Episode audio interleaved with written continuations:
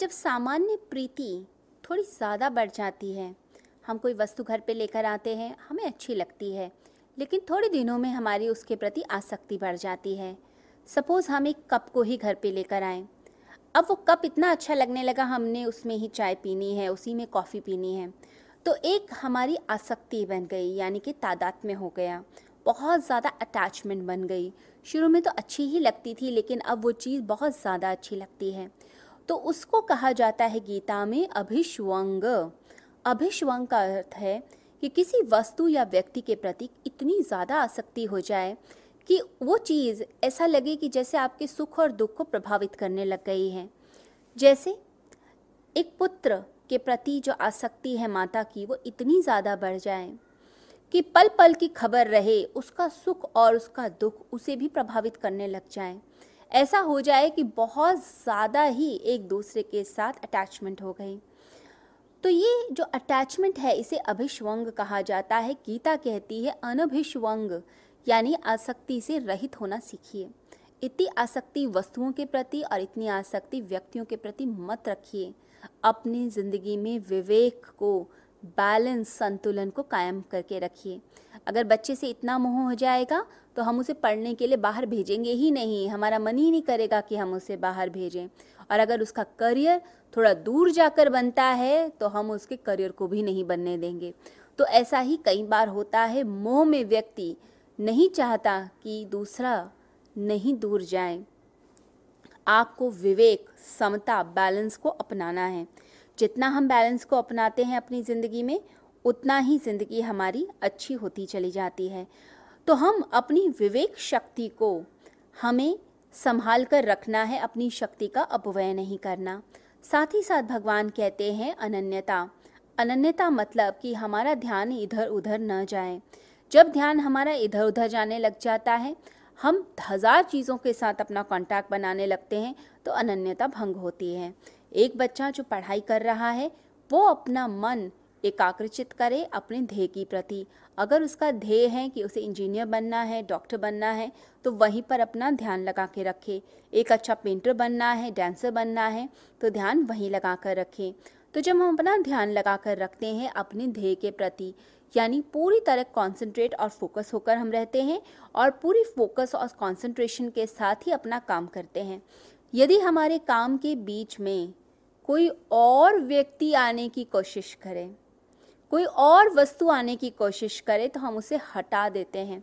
अगर हमें लगता है हमारे गलत खान पान की वजह से, हमारी एसिडिटी प्रॉब्लम की वजह से हम आगे नहीं बढ़ पा रहे, तो वो व्यक्ति जो अनन्यता के भाव से होगा, कॉन्सेंट्रेटेड होगा, फोकस्ड होगा, वो अपना गलत खान पान ठीक कर लेगा।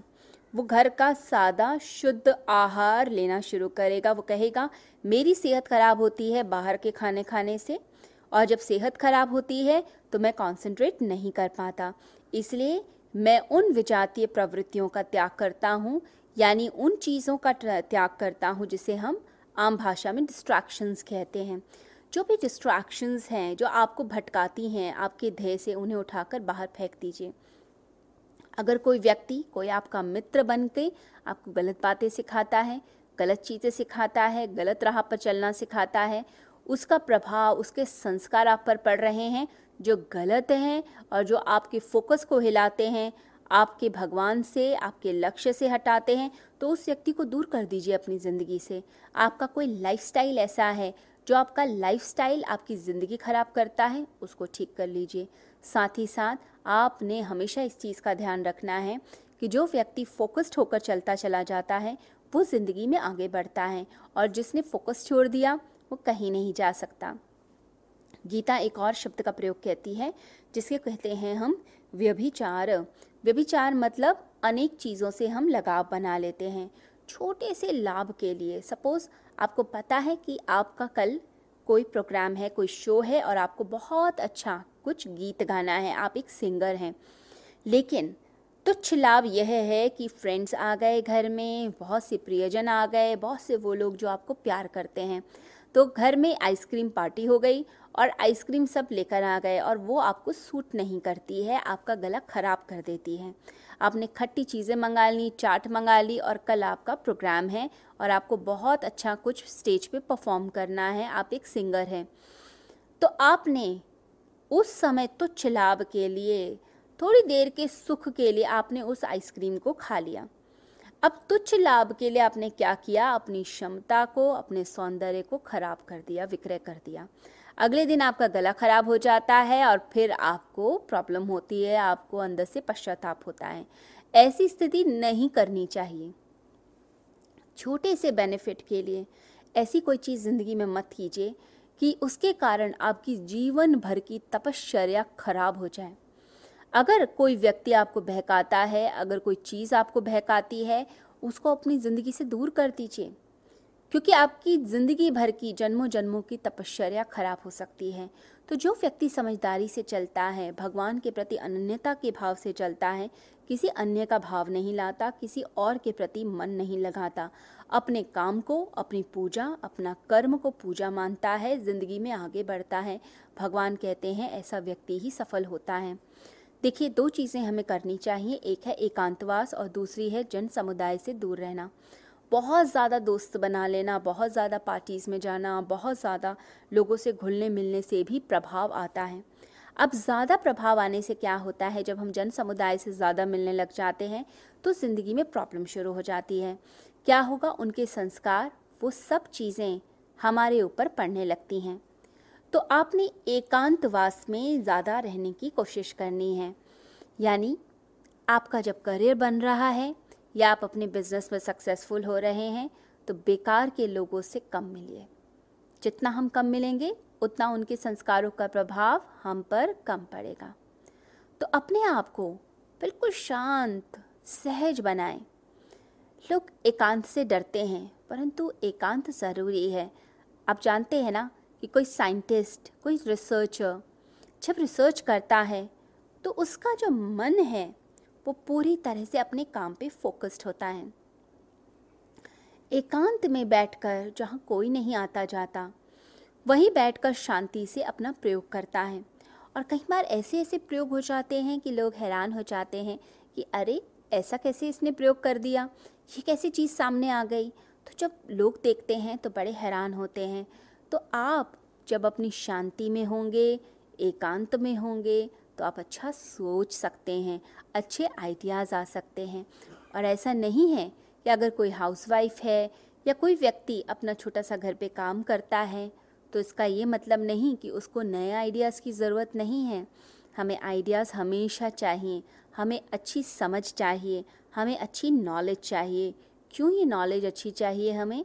ये नॉलेज इसलिए चाहिए क्योंकि जिससे हमारी ज़िंदगी को दिशा मिल सके। हम जो भी काम करें वो सोच समझ के करें, ऐसे ही बेकार में कुछ भी ना करते फिरें।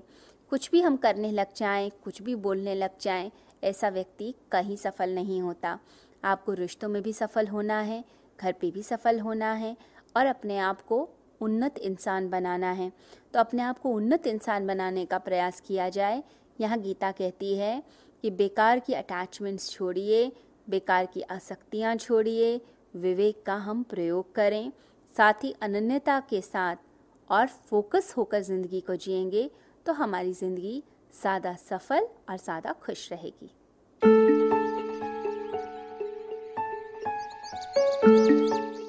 आप सभी भक्तों को मैं ये सूचना देना चाहता हूँ